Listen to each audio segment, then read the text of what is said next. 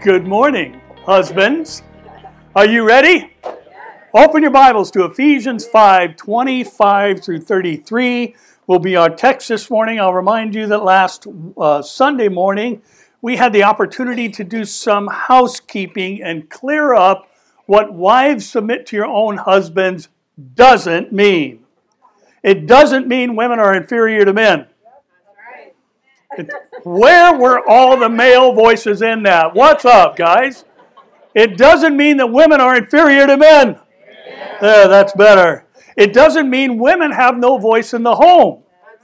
It doesn't mean any of the things that have caused the negative view on Ephesians chapter 5. Now, what we did learn about wives submit to your own husbands was this submission is part of the Christian life, not just being a Christian wife.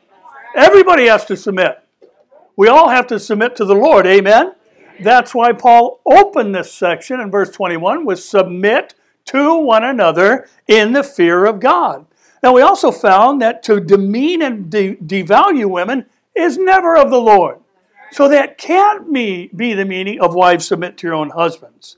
Now, we close with an exhortation to all women, and I uh, introduce to you a phrase or a term my wife invented, which is feminist. They're phony feminists. They're not real feminists because they're actually anti women. And the reality is this do not allow cultural pressures to rob you of the beauty and majesty of being a woman. You are fearfully and wonderfully made as a woman of God. He has a plan and a purpose for your life, and it is distinct and crafted just for you as a Christian woman and wife. Culture, including Jewish culture at Jesus' time, was very demeaning to women. And we made the point that a lot of Jews prayed, God, I thank you that I was not born a Gentile or a woman. And yet Jesus surrounded himself with women. He even went out of his way to break the cultural barriers of the day when he met with a woman at a well, a Samaritan woman at that. What did the disciples say when they came back from going to buy food for all these people, as they put it?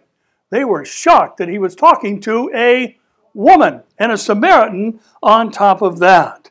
Well, that isn't the only time Jesus went out of his way to, to correct the thinking of the Jewish leadership in that day. There was a time where a woman was caught in the very act of adultery. And there was a group of men who brought her to Jesus. They didn't bring the guy, losers. They didn't bring the guy. They brought the woman in hopes of trapping Jesus into violating the law. They said, What about stoning her? What Moses said that. What do you say? Jesus' answer was this All right, whichever one of you guys is not in sin right now, go ahead and throw the first stone. Well, this isn't always understood in the way that it should be, and it's too often overlooked. When Jesus said, Whichever of you is without sin, cast the first stone, he was stating that the law you're trying to trap me with says that only eyewitnesses to the person being caught in the act of adultery can throw stones. None of you qualify. You're all in violation of the very law you're trying to use against me right now. And I always thought it interesting that from the oldest to the youngest, the men walked away. The old guys got it first because old guys rule. now, listen, what it doesn't mean is that you should never say anything about somebody's sin. Because the truth is, we're supposed to do some personal housekeeping within the church. And we are to judge one another in the biblical sense, and that is the hopes of calling someone to restoration. He's not saying, you're a sinner, so you can't say anything about somebody else's sin. That's not what that passage means. Where are you this morning? Now, since demeaning and devaluing, devaluing women is never of the Lord, and the Bible is the word of the Lord, then wives submit to your own husbands can't be demeaning nor can it lessen the value of women. It simply identifies how God has arranged the home. Remember, submit means to come under arrangement. God has arranged every Christian household. Now, men, you ready? Three of you are, the rest of you are getting it anyway, so here we go. Ephesians 5:23 for the husband is what? Is what? Come on, you chicken, say it. Just because your wife's sitting next to you. For the husband is head. There you go. All right, men, we're on board. Of the wife, as also Christ is the head of the church, and he is the Savior of the body. Now, we mentioned last week that the word head means the part most readily taken hold of. And that's what we're going to talk about today. Now, last week we titled our time, A Word to the Wives. And therefore, in the same spirit, our title this morning is uh, Heads Up to Husbands. Heads, heads Up to Husbands is our title this morning. And as I said, the word head means the part most readily taken hold of, and the implication is that this is a place of responsibility. Now, the wives were given a word last week, and that word was submit. Now, the responsibility of the husband in the husband wife relationship can also be summed up in one word, and that word is love. And just as submit is given as a directive to the wife, so too is love given as a directive to the husbands. And some may say, well, if it's a directive, how can it be natural? How can it be, isn't it making it mechanical? Isn't it then non emotional? Well, not at all. Actually, what Jesus is saying is here's how you love. Here's how love is done. Now, Paul covers the same subject in 1 Corinthians 13 4 through the first part of verse 8, where he defines love as this Love suffers long and is kind, or is long suffering and kind. Love does not envy. Love does not parade itself, is not puffed up. Love does not behave rudely. Somebody say amen. Does not seek its own, is not provoked, thinks no evil, does not rejoice in iniquity, but rejoices in the truth, bears all things, believes all things, hopes all things, endures all things. Please read the last three words. Love never fails. Now, here Paul employs a string of 15 Greek verbs as his de- uh, definition or description of love. Now, I want you to pay attention this morning that there's not one single feeling and emotion listed among them. In other words, this is how you do love. You don't have to cultivate feelings and emotions, they come on their own. That's why they say people fall in love. And sometimes feelings and emotions even get the best of us and they rise up when they shouldn't. Are you here this morning? And the fact is, Paul says, I don't need to deal with that in essence. He's saying, but here's what you do need to know you need to know how to love. When the emotions and the feelings come, here's how you do the love thing, so to speak. Now, the interesting thing about our verses is that wives are never in this passage told to love their husbands. Now, later in Titus, uh, the older women are told to teach the young women to love their husbands, but that's the only reference to wives loving their husbands in the Bible. But they're told to submit to them or come under God's arrangements. However, husbands are told to love their wives, and then great care is given to defining and describing that. We'll find out why this morning. But like in 1 Corinthians 13, the love that is in view, and the Greek word that is used in this chapter, is not the emotional or the familial phileo kind of love or family love. It's not even the eros or the erotic or the sensual and sexual kind of love or attraction that Paul is speaking of. The word he uses for love throughout this passage is agapao, and it's the supernatural love that Jesus has for us, the unconditional love that Christ has for the church. And that is the comparison he is making between Christ's love for the church and husbands' love for their wives. So, men,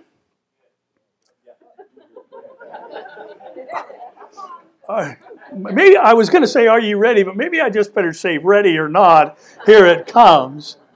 Men, are you ready for a heads up as a husband and a biblical understanding of what it means to be a head, so to speak, the part most readily taken hold of? Well, if you are, and even if you aren't, stand with me this morning and read from Ephesians 5 25 to 27, and we'll begin our understanding there and finish our chapter uh, through the whole of this morning.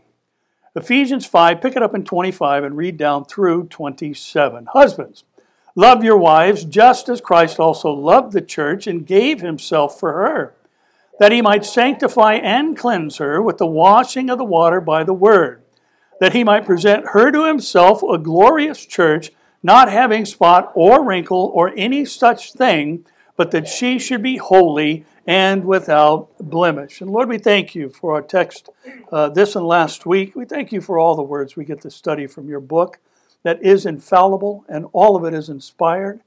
And Lord, we hold it in high esteem and believe that every word is pure and true. And Lord, so we pray that you would give us ears to hear what you're saying this morning to husbands. And help us, Lord, not just to hear it, but help us to do it. And we pray this in Jesus' name. Amen. You may be seated. Now, the first heads up to husbands comes through Paul's use of five verbs associated with Christ's love for the church. And these are the defining features of being the head of the wife.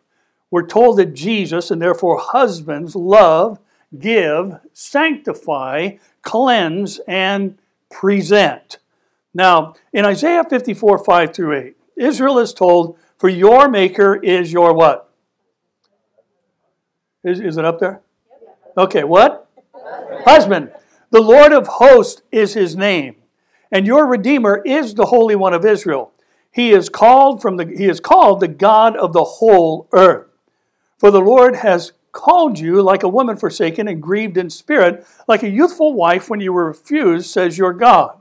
For a mere moment I have forsaken you, speaking of the diaspora, but with great mercies I will gather you, speaking of what's been happening uh, in Israel in recent years. With a little wrath I hid my face from you for a moment, but with everlasting kindness I will have mercy on you, says the Lord, your what? Your Redeemer, the one who buys you back. Now, the picture of marriage and representing our relationship with God is found in both testaments. Though it's hidden in the Old, it's fully revealed in the New.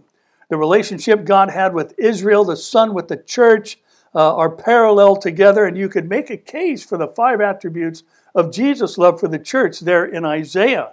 Uh, the Lord is Israel's husband, and he loves them. He gives them redemption. He has mercy and sanctifies and cleanses them and gathers them with everlasting kindness in the end, that he may present them to himself, even as Christ presents his bride to himself. Now, it's obvious, listen close, guys. It's obvious that human husbands cannot sanctify their wives. That's a work of God. He's the one that sanctifies us. He's the one that sanctifies our wives. He's the one that sanctifies all believers. Nor can we cleanse our wives and wash them with the water of the Word. Jesus does this too, for He is the Word of God. Amen? So, what exactly is He saying here? He is saying that what Jesus has done for our wives, He has assigned the husbands to promote and protect. We are to protect their sanctity, we are to protect their purity.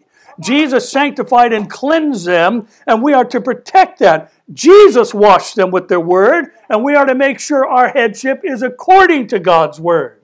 Jesus gave himself so that those things might be theirs and ours, but in the marriage relationship, the part that needs to be most readily taking hold of this is the husband. And we'll see why in our last point. And Paul says, Husbands, love your wives and then he defines the kind of love he's talking about as the kind of love Christ expressed to the church, beginning with giving himself for her.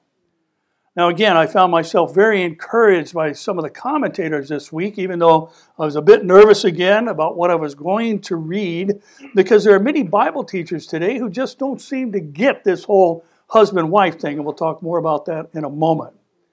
John Stott said this if headship means power in any sense, then it's the power to care, not to crush.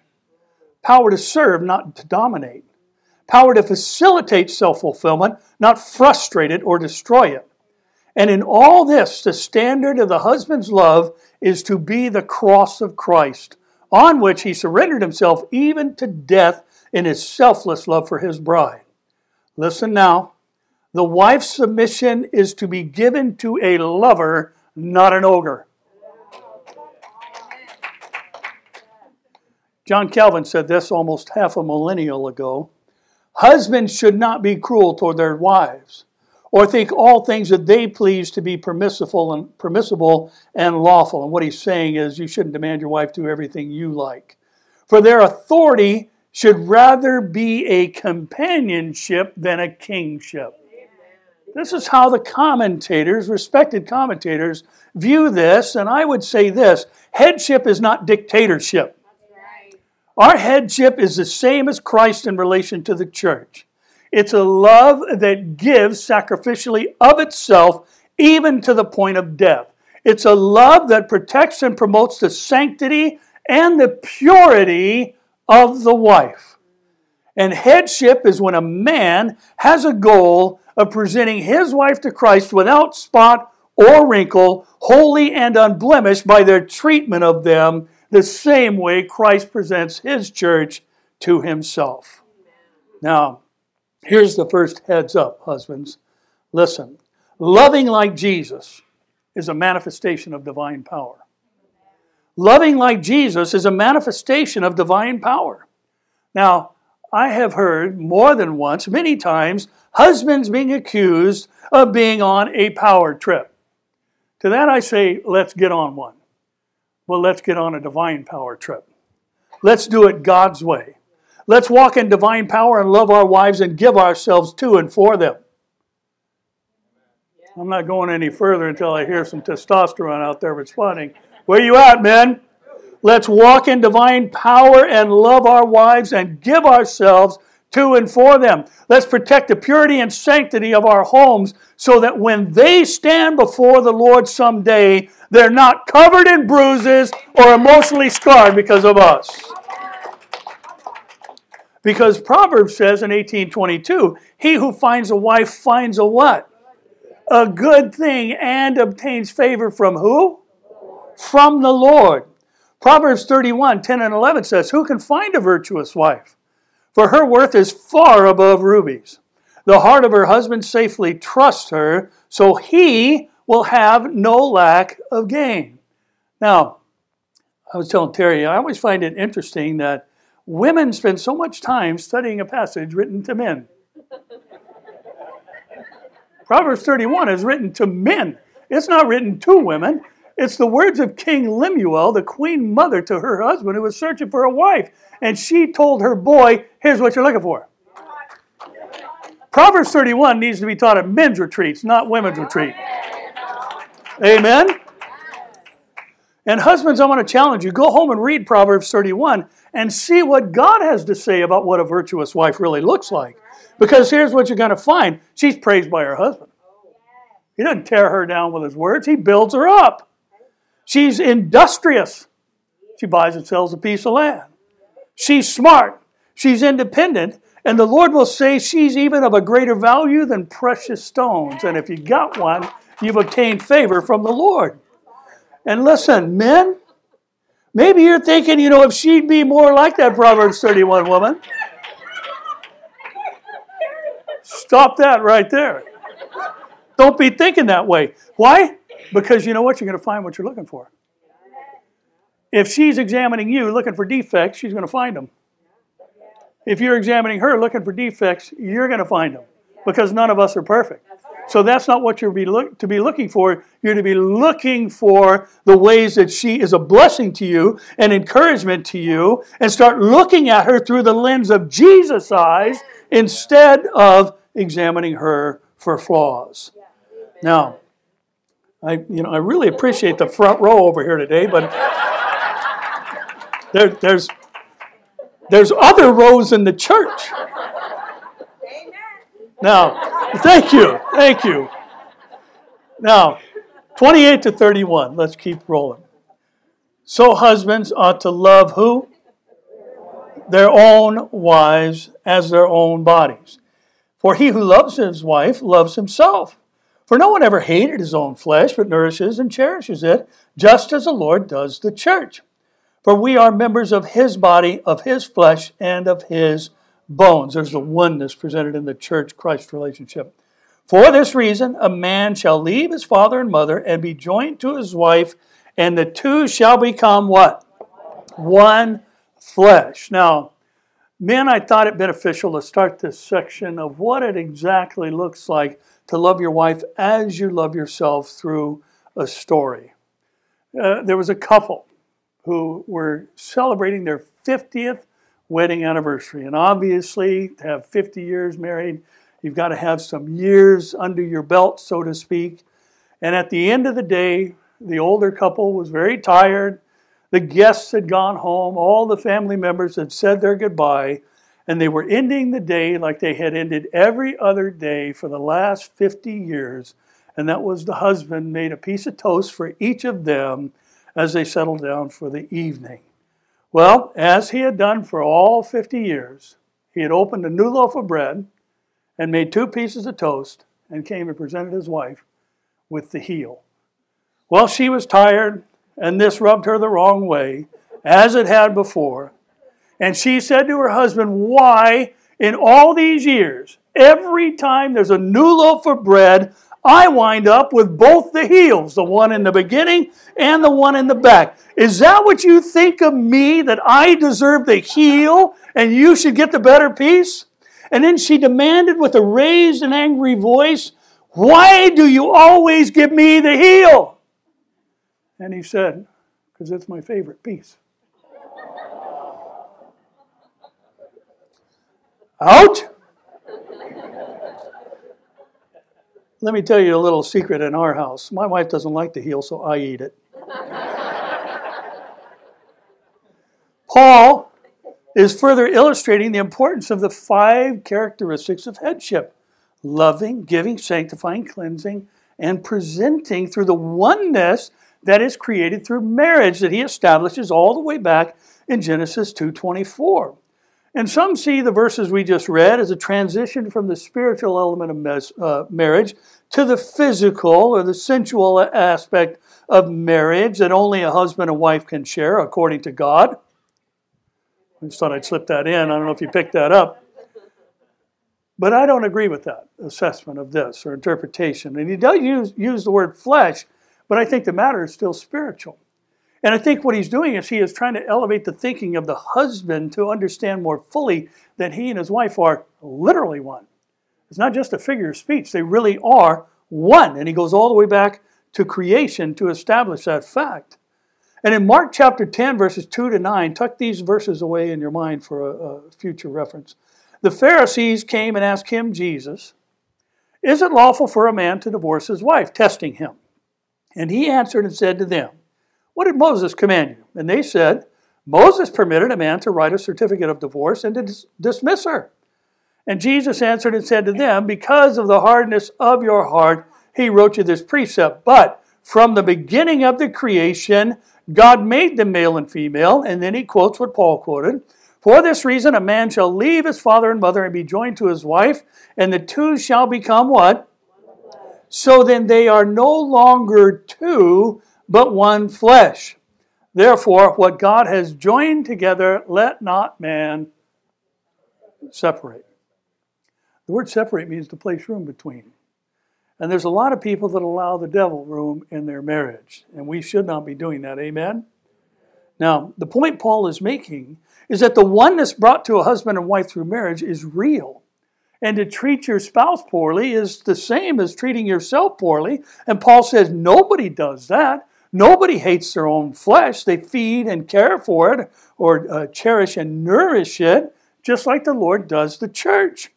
And Paul says the husbands, now listen close, men.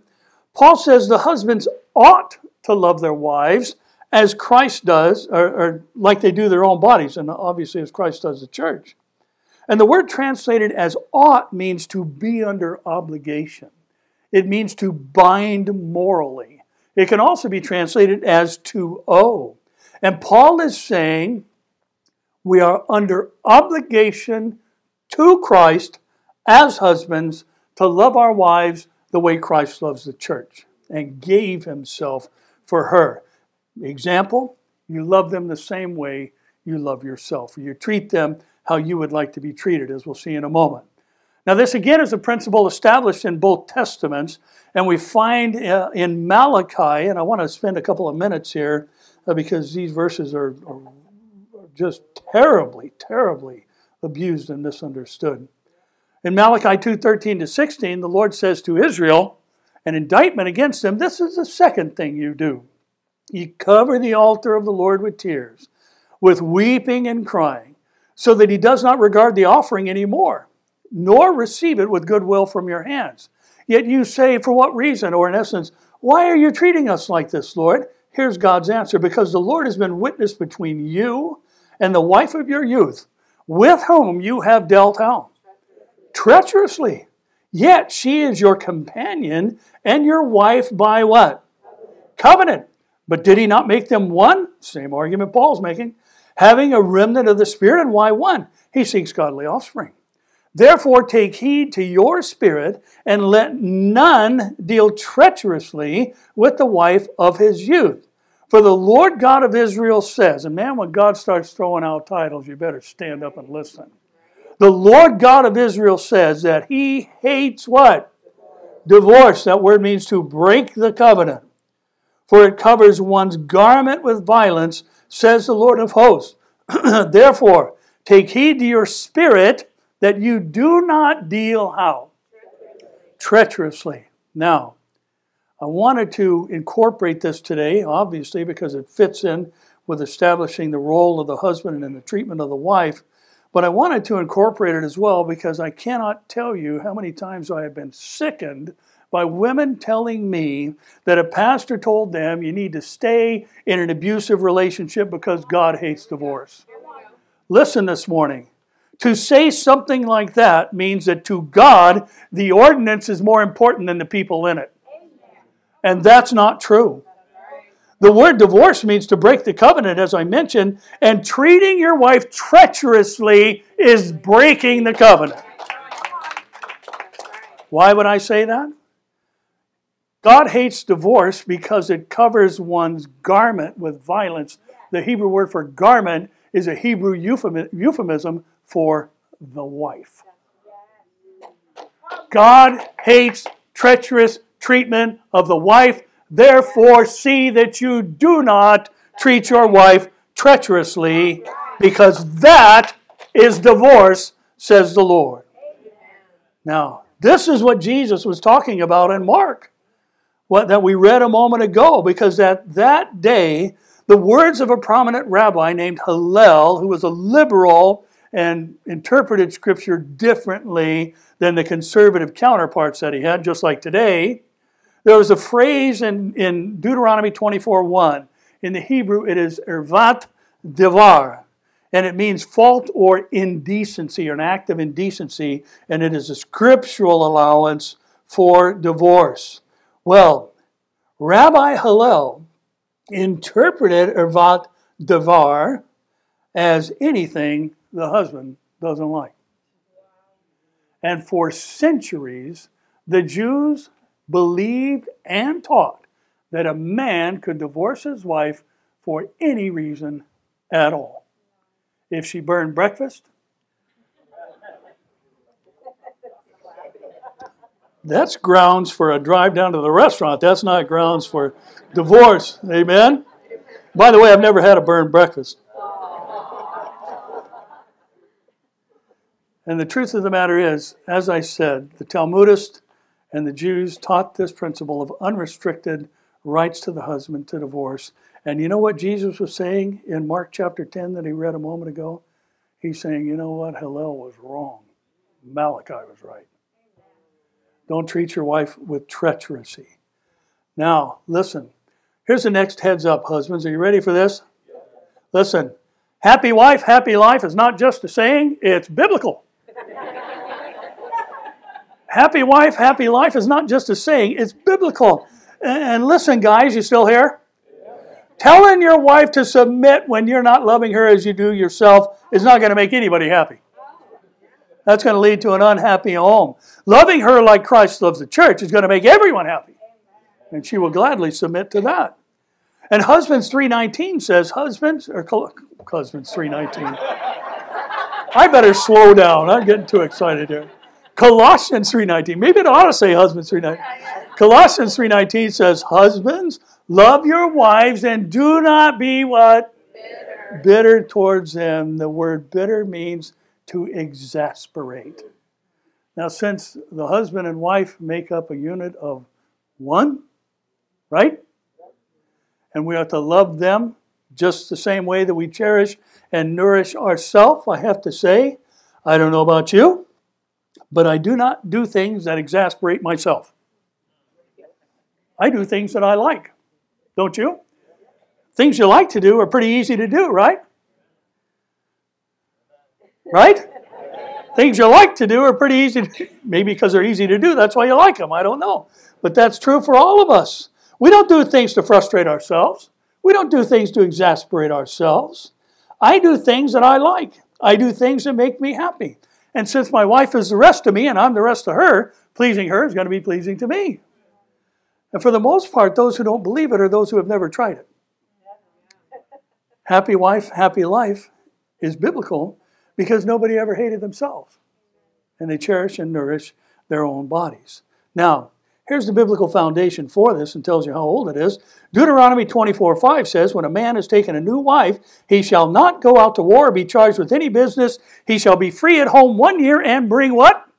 Happiness to his wife whom he has taken. Happy wife, happy life is not just a saying, it's not just a formula, it's a biblical precept. And in the context of what Paul has been saying, we would be safe in saying it's a mandate that husbands make their wives happy or do the things that are pleasing to them. Now, Matthew 7 12, we find the golden rule, which is do unto others before they do unto you. Therefore, whatever you want men to do, do also to them. For this is the law and the prophets. In other words, Jesus is saying, here's the summary conclusion of what the Bible teaches. Do unto others as you would have them do unto you as far as interpersonal relationships. And listen, if the golden rule is to be applied in life, certainly it should be applied first in the most intimate personal relationship, and that is that of a man and woman in marriage. How do you love your wife like Christ loves the church? Treat her like you want to be treated is a good place to start. Somebody say, Amen. Now, 32 to 33, and we'll wrap up our time. This is a great mystery, but I speak concerning Christ and the church. Nevertheless, let each one of you in particular so love his own wife as himself, and let the wife see that she what? Respects her husband. Now, there's some debate about exactly what the great mystery is referring to. But I don't think it's all that mysterious because it's right there in front of us within the context of what we're reading. Some say the great mystery is the mystery of marriage. Well, that's no mystery. It's all the way back in Genesis. There's nothing mysterious about marriage. God has declared it. As a matter of fact, I've always found it to be interesting that marriage is the only pre fall ordinance that we still have today. Everything else was corrective for man's behavior. Man was given the ordinance of marriage before man even fell into sin.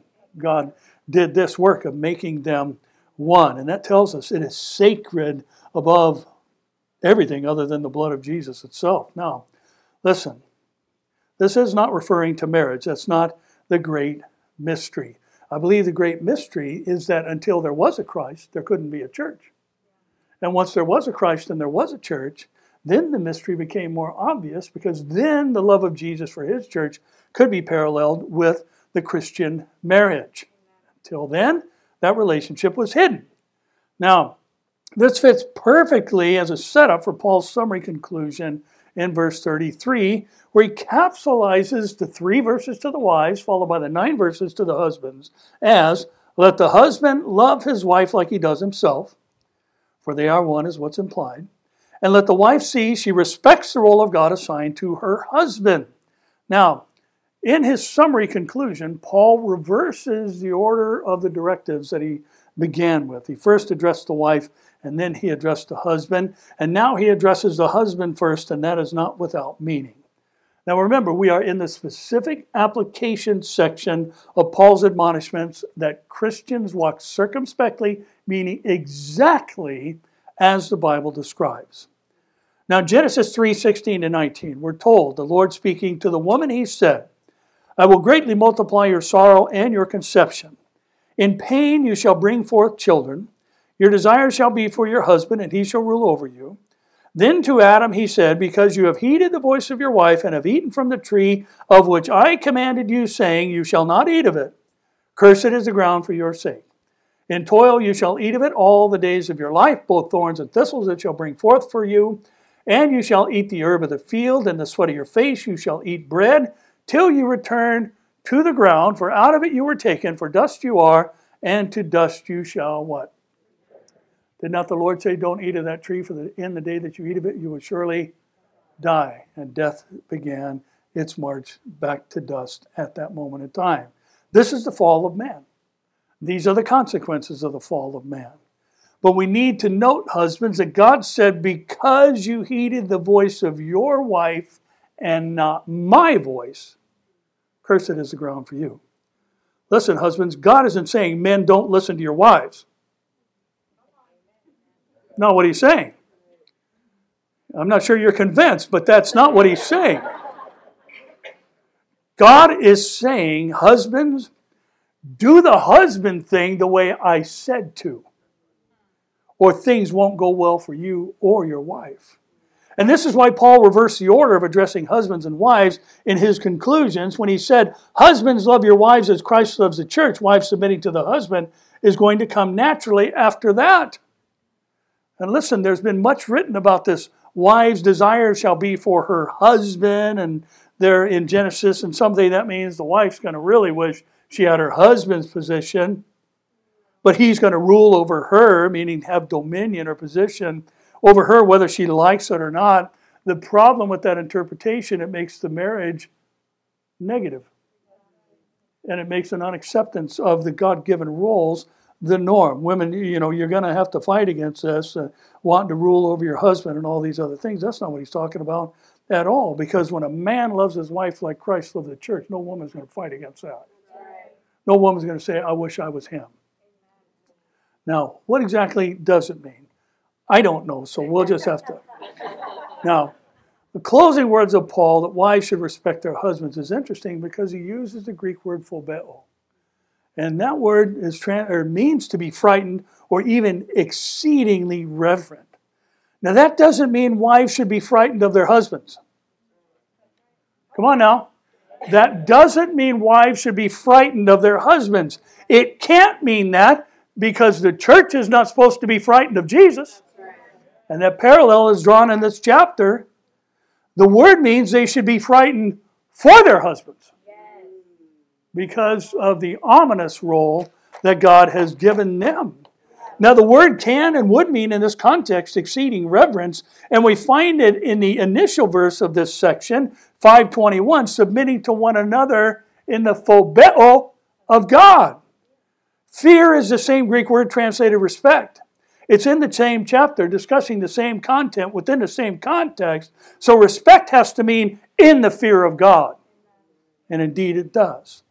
Wives, in exceeding reverence for God, submit to your husbands because this is how he has arranged the home. Husbands, this all happens by loving your wife as yourself or as Christ does the church.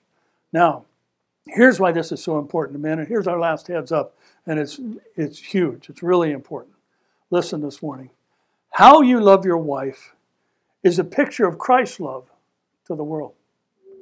How you love your wife is a picture of Christ's love to the world. The Christian marriage should be different from the non Christian marriage. Just like the Christian life should be different from the non Christian life. And in 2 Corinthians 6:14, Paul underscores how important this is, where he says this, "Do not be unequally yoked together with unbelievers.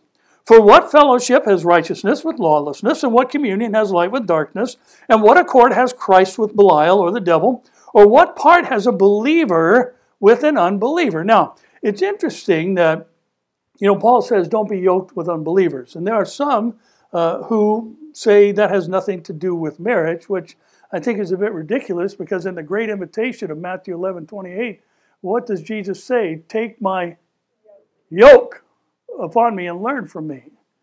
Now, when we take his yoke upon us, don't we become the bride of Christ? Isn't the bride of Christ and Christ is what we're talking about in this passage?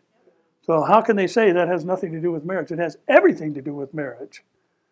And the truth is, that's kind of a ridiculous interpretation, especially since Christian marriage is a portrayal of Christ's love for the church. And the yoking together with a non believer in marriage makes that marriage incapable of communicating this most sacred portion of marriage. Now, that doesn't mean that uh, a believer and an unbeliever can't have a kind and loving relationship. We know that there are those who do, but it does mean that they can't share the most wonderful part of marriage, which is the spiritual aspect, the sharing of the most important thing in our life. I love my wife, I do anything for her. But the most important thing in my life is that Jesus loves me and gave himself for me and saved me and changed me and told me how to love her. That's the most important thing in life. And the fact that she shares that same love and he's the most important thing to her is what makes our relationship what it is today. Now, it doesn't mean the believing spouse cannot share with others the love of Christ, cannot communicate it properly. It just breaks down the ability of the marriage to do that. And listen, young people, dating people, young, old, whatever, if you're in that dating uh, thing in your life right now, dating, now listen, are you listening? You guys listening? I know they're listening, but is everybody else listening? Listen, dating a non believer isn't just unwise, it's forbidden. You know, when Paul says do not, that's not a suggestion, that's a command. Do not yoke yourselves with unbelievers. Now, again, it doesn't mean if you're married to a, a non believer or if you're married to a, a non believer because you got saved after you got married that you need to divorce your mate. Paul dealt with that in 1 Corinthians, Corinthians chapter 7. He said, you know, if the unbeliever is willing to dwell with them, you know, that you are to uh, continue to do so. You don't go running off because one person is a non believer. If they're willing, and the word dwell in there means to live as a family, to treat with respect and honor, that you're not to uh, divorce. That's what Paul says. Now, he's addressing this issue in 1 Corinthians because it's important because the Corinthian church, people were getting saved and saying, My husband's not a believer, my wife's not a believer, I got to leave him. And Paul said, No, that, that's not the point. You're missing the whole point. The fact is, listen, if you're out there searching for someone and you're a Christian, then you need to have as your first criteria someone else who is a Christian. Thus says the Lord. Amen? Amen? Now, Paul says, Husbands, love your wives like they're the other half of you, because they are. Wives, respect your husband's divinely appointed role not as a subordinate, not as some inferior to men, but as one who is under a husband who loves his wife like Jesus loves the church, provision and protection over you. And listen, when the world sees that in the Christian marriage, when they see that in the church, instead of today's divorce rate that's almost as high as in the world, they're going to see that knowing Christ makes everything better, including your marriage. And therefore, it's an opportunity for us to present the gospel to every creature. Men, it's not as hard, I think, as we make it out to be. Wives, it's not as hard as we make it out to be. It's really a simple thing that Paul concluded. Husbands, love your wives like Christ loves the church. Wife, submit to that. Not that big a deal, is it? So let's cut all the negativity around it. Let's just simply do what the Bible says because that's what this section is about. See that you walk circumspectly. See that you live your life. See that you live your marriage exactly as the Bible has described. And your life is going to be a blessing, and your marriage is going to tell the world about Jesus. And that's what we ought to be doing. Somebody say, Amen. And Father, we are grateful once again for your matchless word this morning. We thank you, Lord, for not skirting the tough stuff and uh, telling it like it is through Paul, uh, especially, Lord, who had such a wonderful way with words. And uh, we see that uh, because of the inspiration of the Spirit in his life. So help us, Lord, as husbands to love the way you do. And Lord, help the wives here to uh, respect that role that the husbands have been given and see it with exceeding reverence as a great responsibility as they love them as you love us. We thank you for these things that we've learned these past couple of weeks. And help us, Lord, just to summarize, just to do it right. And we ask the aid of your Spirit in doing so. And thank you that the supernatural love that's necessary in marriage is ours to have. And therefore, all the things that we have talked about, we can do through Christ who strengthens us. We pray these things now in Jesus' name. Amen. Now, interesting thing. I, I, wanted to mention this at the beginning of the service, and I, I failed to do so. Paul is not some single guy telling married people how they ought to do it. Kind of like people with no kids giving parental advice, you know, that kind of thing. This isn't what it's about. Because the reality is, in order to be a Pharisee, you had to be married. Not only did you have to be married, you had to be a parent. Because the Pharisee said, He who is not a father is no man at all. Paul was once married, Paul was a father. Do we see anything about his wife or kids? No, there's no evidence in Scripture about that whatsoever. I just say that because a lot of people say, well, you know, the words of Jesus and the words of Paul are two different things. You have to take Paul's word as Paul's word. No, you have to take Paul's words as the Holy Spirit's words. And they were also the voice of experience. He knew what he was talking about because he was once a married man and he was still a father. So let's just keep those things in mind. Amen? Amen. Would you all stand?